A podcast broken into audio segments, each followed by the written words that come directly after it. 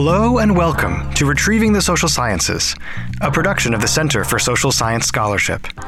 I'm your host, Ian Anson, Associate Professor of Political Science here at UMBC. On today's show, as always, we'll be hearing from UMBC faculty, students, visiting speakers, and community partners about the social science research they've been performing in recent times. Qualitative, quantitative, applied, empirical, normative. On retrieving the social sciences, we bring the best of UMBC's social science community to you. When I was an undergraduate at the University of North Carolina, I remember arriving on campus mostly in search of friends, tips on how to live with a roommate, and of course, free pizza. I had my course schedule ready to go, and I was excited to take my first classes in what would end up being a very long sequence, as it turned out, of political science classes. And what I didn't know at the time was that I would be embarking on a journey that would eventually lead me to this very microphone, and to the awesome university that I now call my academic home. My journey did involve quite a bit of travel, but at the end of the day, it was a research journey more than anything.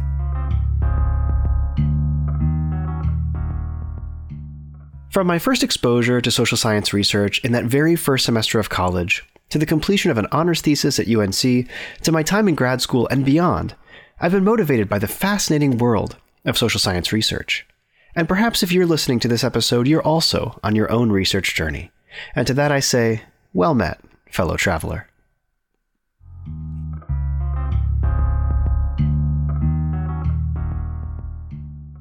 You know, what I didn't realize when I began this journey was that there are so many possible avenues to traverse, especially as an undergraduate researcher. And I've only more recently come to appreciate that at UMBC, these avenues are practically paved with gold. That is to say, it's a fantastic time to be a student researcher at UMBC, as we'll learn today in my conversations with several guests. One of the most unique and rewarding avenues for student research at UMBC is the UMBC Review, a fully student led academic journal that publishes peer reviewed student research. Today, I have the pleasure of bringing you my conversation with two of the editors of the UMBC Review, Claire Volkening and Madeline Pollock. Claire is a senior in the Department of English at UMBC with a focus on communication and technology, while Madeline is in the process of earning a degree at UMBC in history and Judaic studies. But not only that, in today's episode, we also hear from Dr. April Householder, the director of UMBC undergraduate research and prestigious scholarships, in her capacity as a supervisor of the UMBC Review. I'm really excited to bring you both of these conversations right now.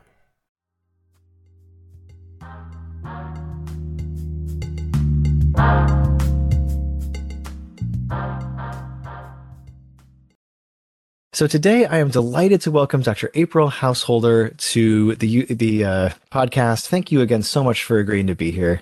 Oh, thank you so much. This is going to be fun.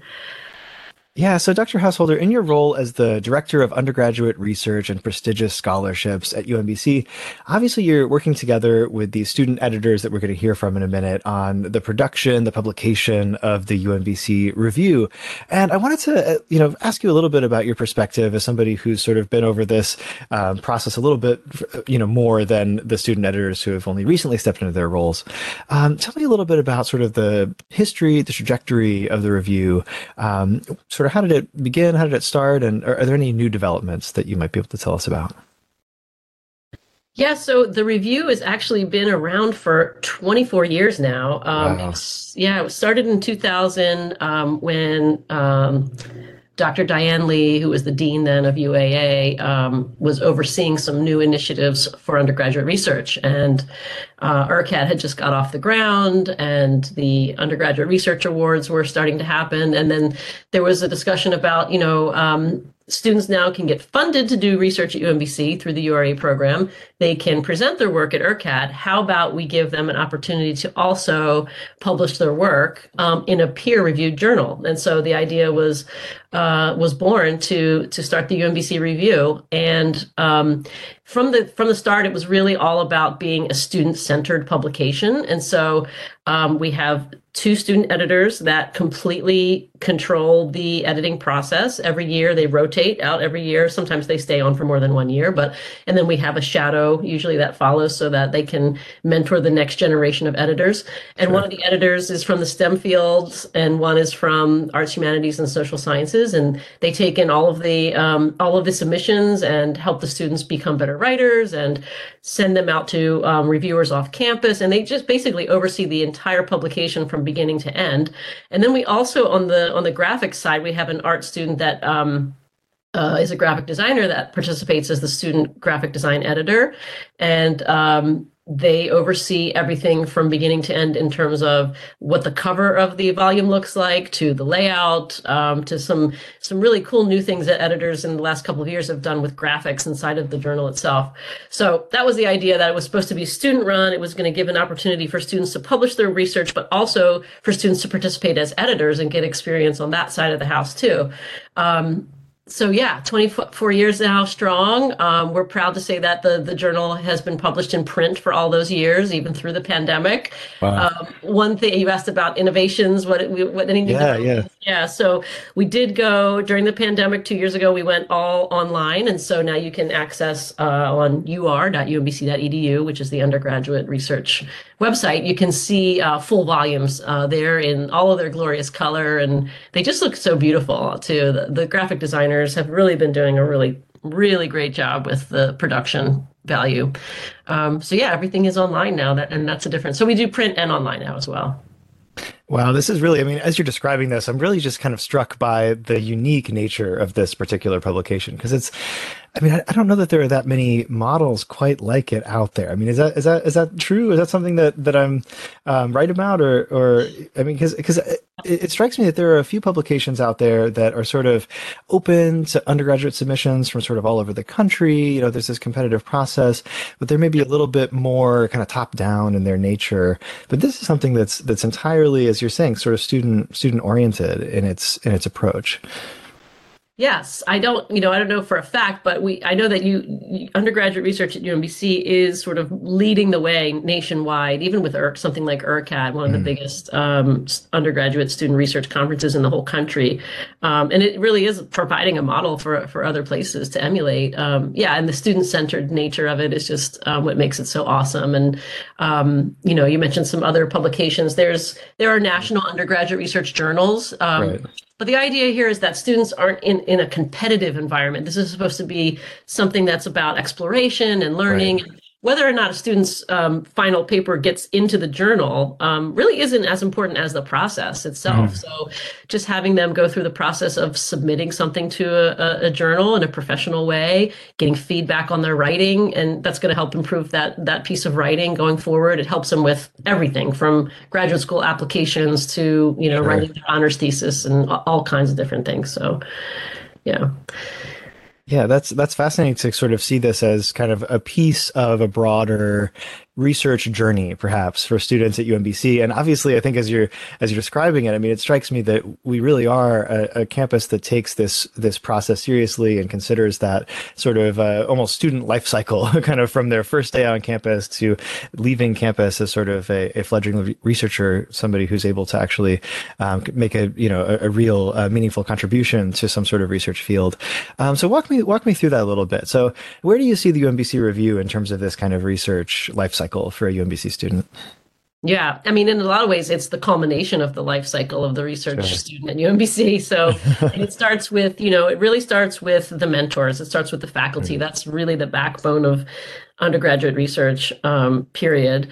Um, and, you know, we have lots of resources to help students find mentors and get started in research. Um, you know, and if they walk through the process at UMBC, they really do get all the touch points of what it's like to be a professional in their field. So mm-hmm. wow. find a mentor, they might apply for funding through the Undergraduate Research Award program and get some money to go do a research project. They might then present that project at URCAD in the spring once they finish, and then you know publishing in the review um, would be kind of the culmination of all that. That's the that's the output, um, and it does really represent um, you know what what their life might be like as a professional in their field.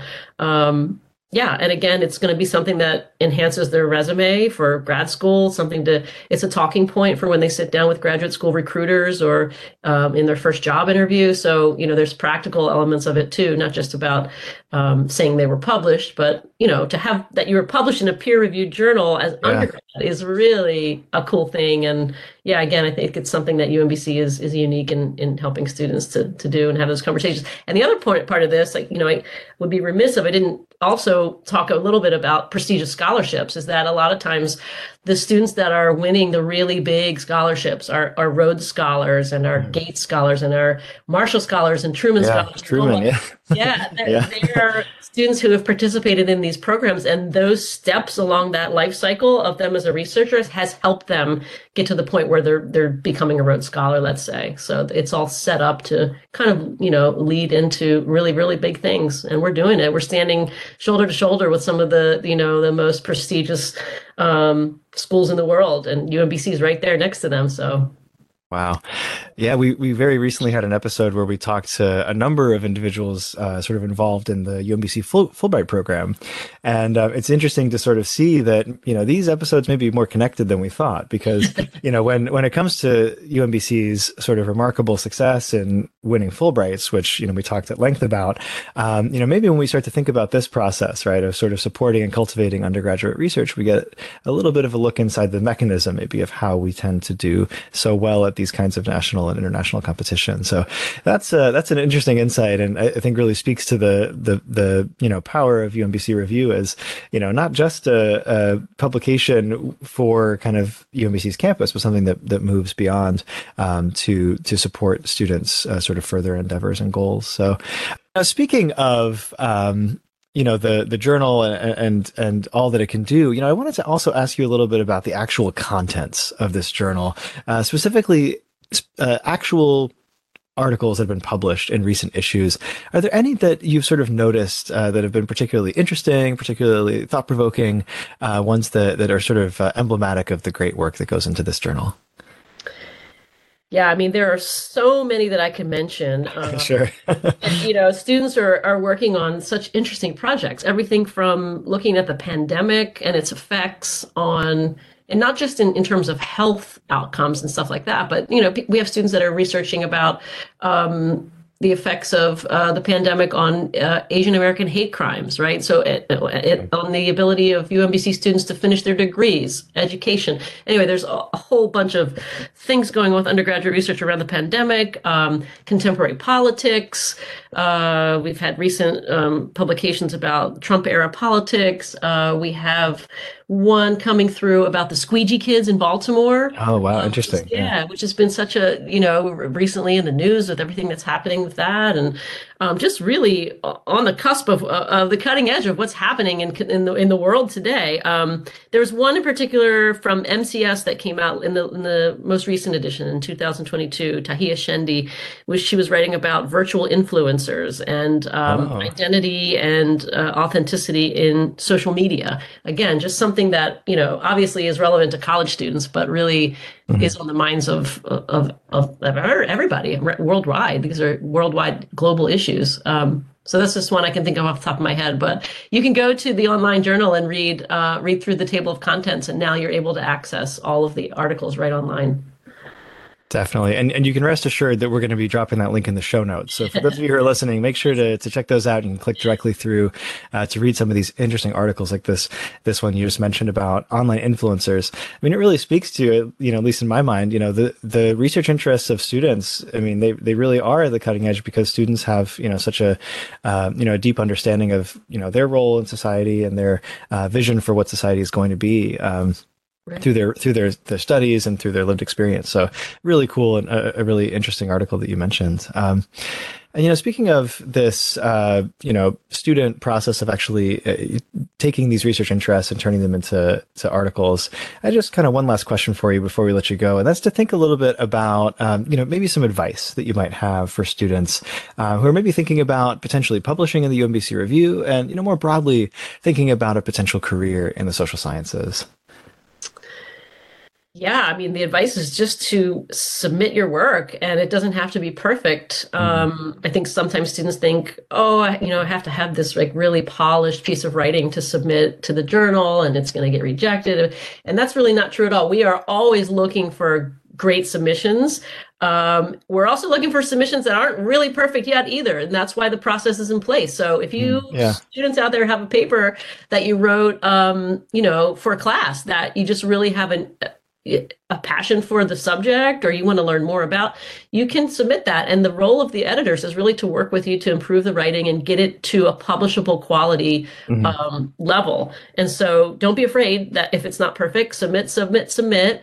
Um, obviously, the benefits, like I said, you're going to be able to um, talk about this process in in other in other places as you move forward through your through your career.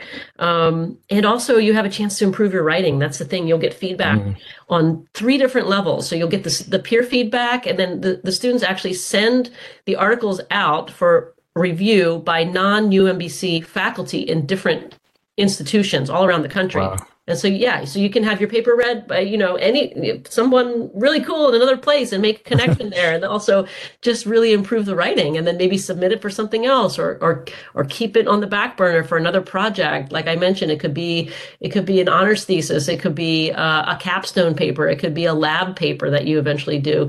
Um, anyway, yeah, it's it's all good, it's all beneficial. You know, even if you don't get in, um, there is a win in, the process. I mm-hmm. just harp on that again. Um, yeah and it's going to be if you do get in obviously it's going to you're going to have lots and lots of benefits because you'll have something to hold in your hand. I mean how cool is it to hold a published book in your hand? There's no better feeling and i say that as somebody who also you know does this and is like right. you jump getting chills right now just thinking yeah. like when you hold something that you've produced in your hand and can show it to your parents and you can show it to uh, a, a, faculty uh, graduate school recruiter i mean that is just you know there's nothing that's a gold star. There's nothing better yeah. than that it's a really valuable process and it's a really fulfilling process. So yeah, the advice is just to um, to think about something you want to be known for in your field, and and and it's great practice for um, your future uh, in, in in your academic career. Dr. April Householder, thank you so much for both that timely piece of advice and advice that actually could probably be, uh, uh, you know, for some of our faculty listeners as well, right? To encourage their students also to submit that work. Um, but also thank you so much for taking the time more broadly to talk to us today about the UMBC Review and about its role in promoting undergraduate research on our campus. Thanks for having me, Ian.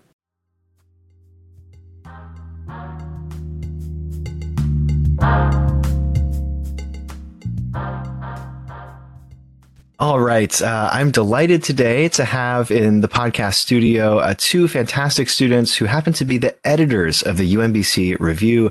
We have Claire Volkening here and Madeline Pollock. First of all, thank uh, you both for being here uh, today. I'm really happy to have you. Thanks for having us. Awesome. So I, I, want to jump right in here. I want to ask you, uh, first of all, a question just about this publication in the first place. Uh, so obviously, you're editors of, of the UMBC Review uh, on the side of the social sciences and the humanities.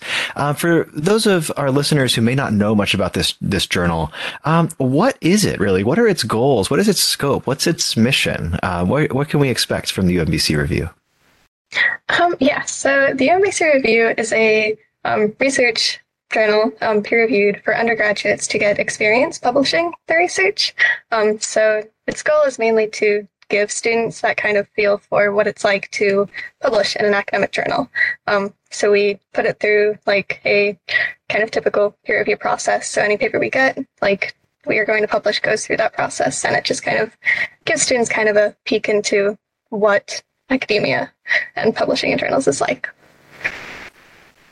Yeah, Claire, it sounds like they get more than a peek, right? They get the full sort of uh, experience, right? Uh, the peer review process. Um, so the peer review process, obviously such an important part of science because we're able to use um, sort of the, the checks uh, from peers in the disciplines who are knowledgeable about the subjects um, that we're writing on uh, to be able to sort of gauge whether this is sort of worthy of inclusion in the journal. So this is not just sort of a, a magazine where students can kind of submit whatever and have it, have it selected. This is actually rigorous rigorous um, in terms of uh, its its uh, sort of check um, on on ensuring that you have very high quality uh, undergraduate research. Um, and so, is this something that is um, you know, uh, uh, available to students across the disciplines? Or are there specific uh, areas at UMBC that the journal focuses on? Um, so it is available for students across all disciplines. Um, all like disciplines. Said, uh-huh. Here from the like CAHSS section, and then we have two STEM editors, so it's everything and anything. Oh, wow. Okay. So arts, sciences, humanities.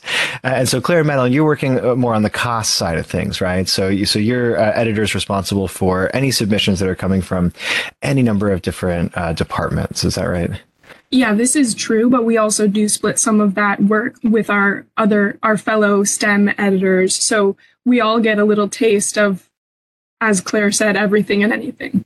Everything and anything. I like that. That's that's great. It must be a fascinating process to get all of these uh, submissions and to read some of the abstracts of you know these uh, these uh, uh you know articles uh, submissions to the journal that are potentially outside of your own research interests and your own areas of specialization. Which, by the way, if you wouldn't mind, um, Claire and Madeline, just telling me a little bit about. So, what are the, some of the topics that you are interested in personally in uh, in the social sciences or in the humanities?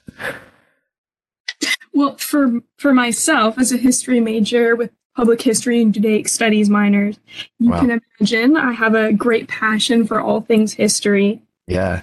It's kind of hard for me to narrow down what, just one major focus, but my favorite histories are the ones I didn't really get to learn in high school and middle school.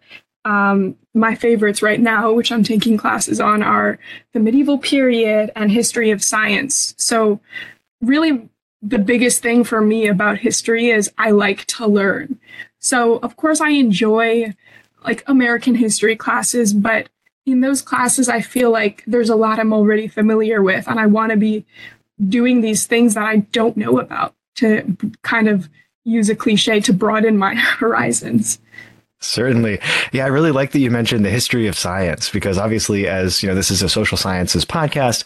Um, you know, we in the social sciences are always thinking at least a little bit about sort of where we've come from as social scientists, which, um, you know, not to not to uh, give away any spoilers, but it's a very it's a very complex and interesting history as to how uh, the modern social science disciplines got to where they are today, right? Um, so that's really fascinating. I'm really glad that you um, you know shared that particular interest. Um, how about you, Claire? What are some interests that uh, that are driving you um, in, in, terms of your inquiry? Um, so I think I, as an English major, um, I'm like communication and kind of how we make things happen, like how we communicate things with each other, mm. and how that kind of affects the spaces that like are then kind of put forward, um, and like that you that can exist, we can like kind of be part of.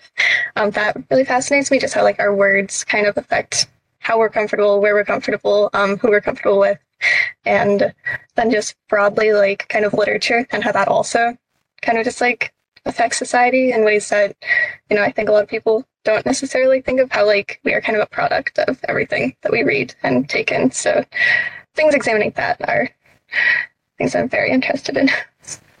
we are products of everything we read. I love that statement, and you know how true that you know you as editors of the UMBC Review are also you know um, you know uh, uh you know taking in all of this knowledge uh, from these various submissions, and then I think also getting this incredible vantage point on on the social science disciplines um, as you as you read. So uh, really interesting as well. Um, so uh, you know, I, I want to know a little bit about also, um, in addition to your own interests, this process, because obviously you know your students who are you know doing your own work, your own sort of uh, uh, you know research and scholarship in these various fields, be it English, be it history, Judaic studies. Um, but obviously, you're getting these these submissions from the social sciences um, to the UMBC review, um, and I want to know, a little bit about what um, these people who submit these uh, uh, submissions might come to expect as they go through that process. What's what's it like to submit uh, one of these articles? Um, and I think the corollary question that I'm really kind of drive at here is if I were to try to submit one of these uh, papers that I may have written for, you know, let's say an honors uh, seminar or for, you know, a, a research class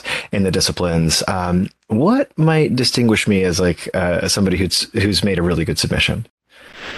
As to the submission process itself, we do really look for students across all majors. Now, some people might think that's really just for those who do a lot of writing, the social sciences, the humanities students, but as an R1 research institution, we really want to be covering the students all across all of our schools. So we do encourage everyone, anyone and everyone on anything and everything to submit their research. So we're looking for papers that demonstrate that high quality research that we can see they've spent a lot of time with it. And we're not looking for perfection. We're looking for papers that demonstrate a high level of research and thinking and are well written and make people want to read them. Students can submit via the UMBC review website, and the process involves providing us with a paper from 8 to 30 pages long with an abstract a brief statement on the research journey, and a recommendation form from their advisor. Yeah, like Madeline said, um, we are really looking for papers from everywhere um, and everyone, and kind of things kind of out of the ordinary. Um, so, like new kind of takes on research. Like all research is looking at something new, but I think we'd be particularly interested in kind of like surprise us. Um, like take it somewhere we weren't expecting and kind of just like putting different ideas together, which I think is something that is very commonly done in the humanities just because it's so, you know, it's kind of wide open for thoughts to be had and thinking to be done. Yeah, so often, you know, I think about um, the research enterprise. And, you know, when I'm teaching my research methods courses to political science undergraduates, I talk a lot about, you know, the process of research, the craft of political research. And I use this term, the research enterprise, all the time. Um, and, you know, I thought about it at one point and I realized that the research enterprise implies research entrepreneurs, right? And so if we're doing this, you know, if we're submitting these uh, pieces of research, you know, especially as social scientists, we're doing something um, probably in the realm of some kind of empirical analysis, though not always, right? Um, we're thinking always about how we might craft, uh, you know, research that is going to attract an audience's attention, right? Through this kind of entrepreneurship process. We're thinking about how we can tell a story about, you know, the, the empirical world, um, in a way that is captivating, in a way that's novel, um, and, and, in a way that informs, uh, you know, uh, our, our, theories, right? Um, I think that's a, uh, you put it uh, in a great way, you know, both, both Claire and Madeline, that, you know, these submissions, right, kind of subscribe to that, to that, um, sort of rubric, right? Where, you know, I think it's great that you're looking for submissions of this of this type.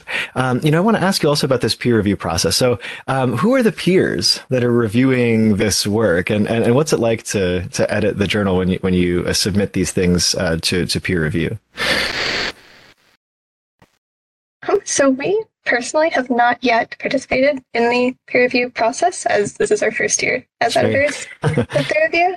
Um, so I can tell you like kind of what we know so far um, from the sure. past editors. Sure, sure. But so the peer reviewers are typically faculty from different institutions. Oh, um, okay.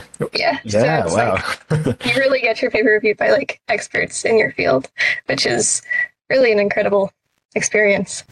So we will work with those peer reviewers throughout the process and kind of like work with the editors to give our own feedback and be the kind of mediator between the peer reviewers and then the people who submit. But as of yet, we can't talk to the specifics since we have not kind of reached that part of the year. Sure. Well, I mean, that sounds really incredible to think that, you know, when we consider ourselves to be peers in the peer review process, you know, we're all producers of knowledge at the undergraduate level, at the faculty level. Um, so what you're telling me is that, you know, if you submit to the UMBC review, this, uh, this work that you've submitted is actually going to be reviewed by experts in the field from other universities. And that's a really cool feature, I think, of this, of this process is that, you know, um, it's, it may not even just be faculty at UMBC that have certain kinds of expertise. It's actually people who all across the country um, who are the top scholars potentially in their field, uh, putting eyes to your paper. So, wow, I mean, what an incredible opportunity. I, I wish that I had that as, as, an undergraduate. I mean, that would have been a really great way to get some amazing feedback on the work that I'm uh, that I was trying to produce at the time. Um, and I'm sure that it would have been a lot better than it ended up being. So that's really, really cool to hear. Um, and I'm really, I'm really uh, enthused to think about, you know, maybe some of the student listeners uh, to the podcast as they're preparing their submissions, getting galvanized uh, to receive some of that feedback from from experts across the country. Um, you know, speaking of, of submissions, you know, I know maybe this is uh, kind of the, the, uh, you're early in the process, kind of as as editors, but I was kind of wondering, um, you know, looking back over some of the back issues of the journal, some of the recently published issues, um, or even any that have sort of already been submitted. Um, are there any social science papers, any any sort of topics or, uh, or, or particular you know abstracts that kind of caught your eye as being especially kind of interesting? absolutely. Um, one abstract that really did catch my eye was came out of the 2021 edition, an article by Sarah Driver about the impacts of pianos in homes in middle class homes in the 19th century. And of course, I'm wow. attracted to those history papers, but I really love unique histories, and this is definitely one of them. It's not by any means the only paper that has caught my eye, but I would say it's the one I'm most excited to have a look at pianos in homes in the in the 19th century. Is that? That's such a fascinating topic. You know, I really kind of wonder what the process was whereby this particular student was able to come up with this as a specific focus of research. Um, I will mention that we're, we're definitely going to drop uh, some of these uh, links to these papers in the show notes, um, so that any listeners who are interested in reading a little bit more about these particular papers can uh, can check those out. Um, Claire, do you have any that caught your eye specifically? Um, so that I was kind of looking over. Um, on the um, it's from the last issue that we put out um, just about um, the representation of agency of medieval medieval aristocratic women um, in I cannot pronounce the person's name, but um Cushion de Troyes. I'm most likely butchering it.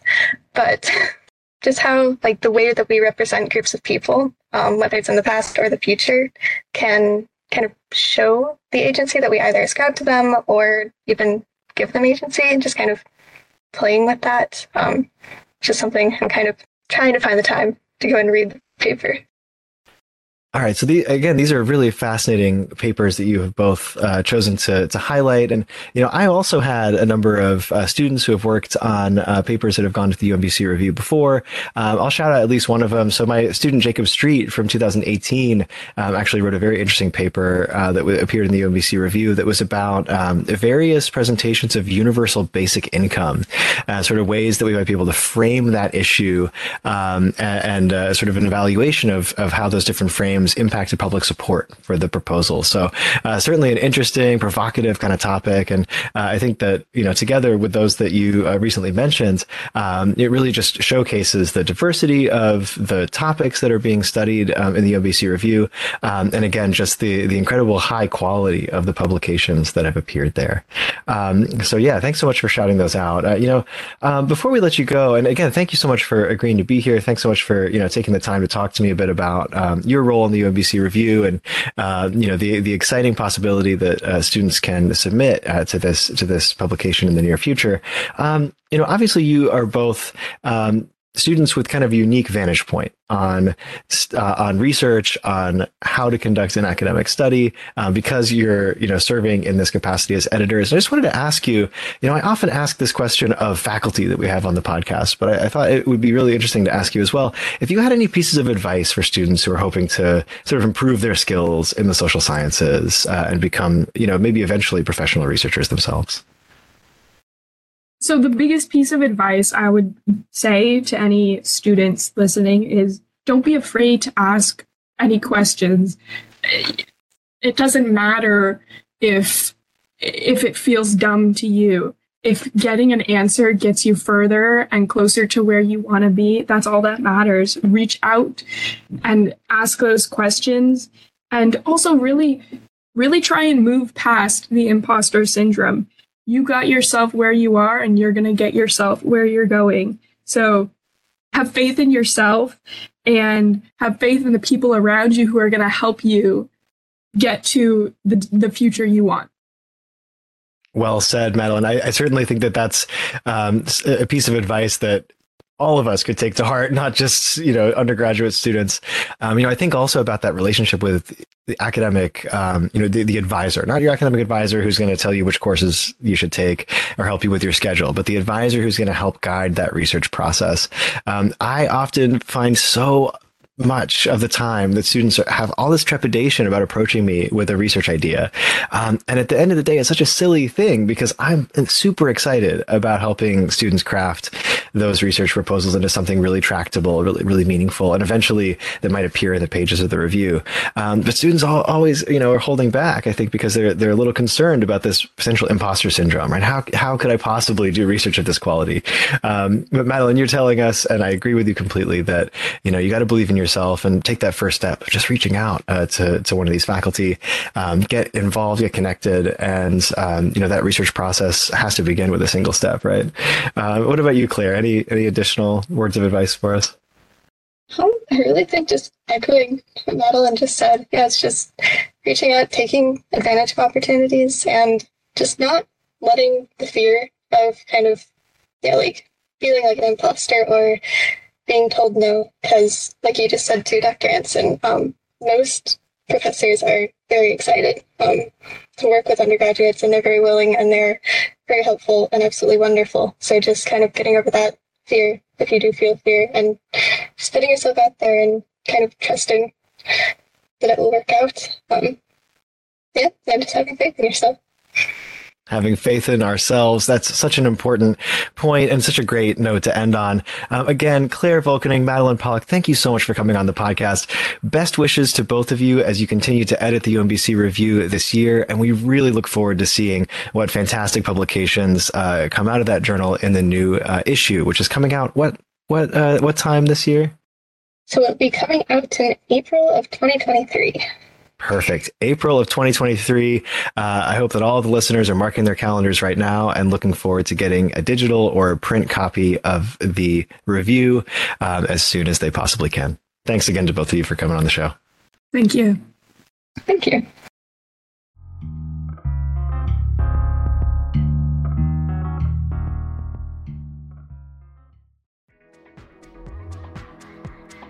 Campus Connections. Campus Connection. Campus Connections. Campus Connections.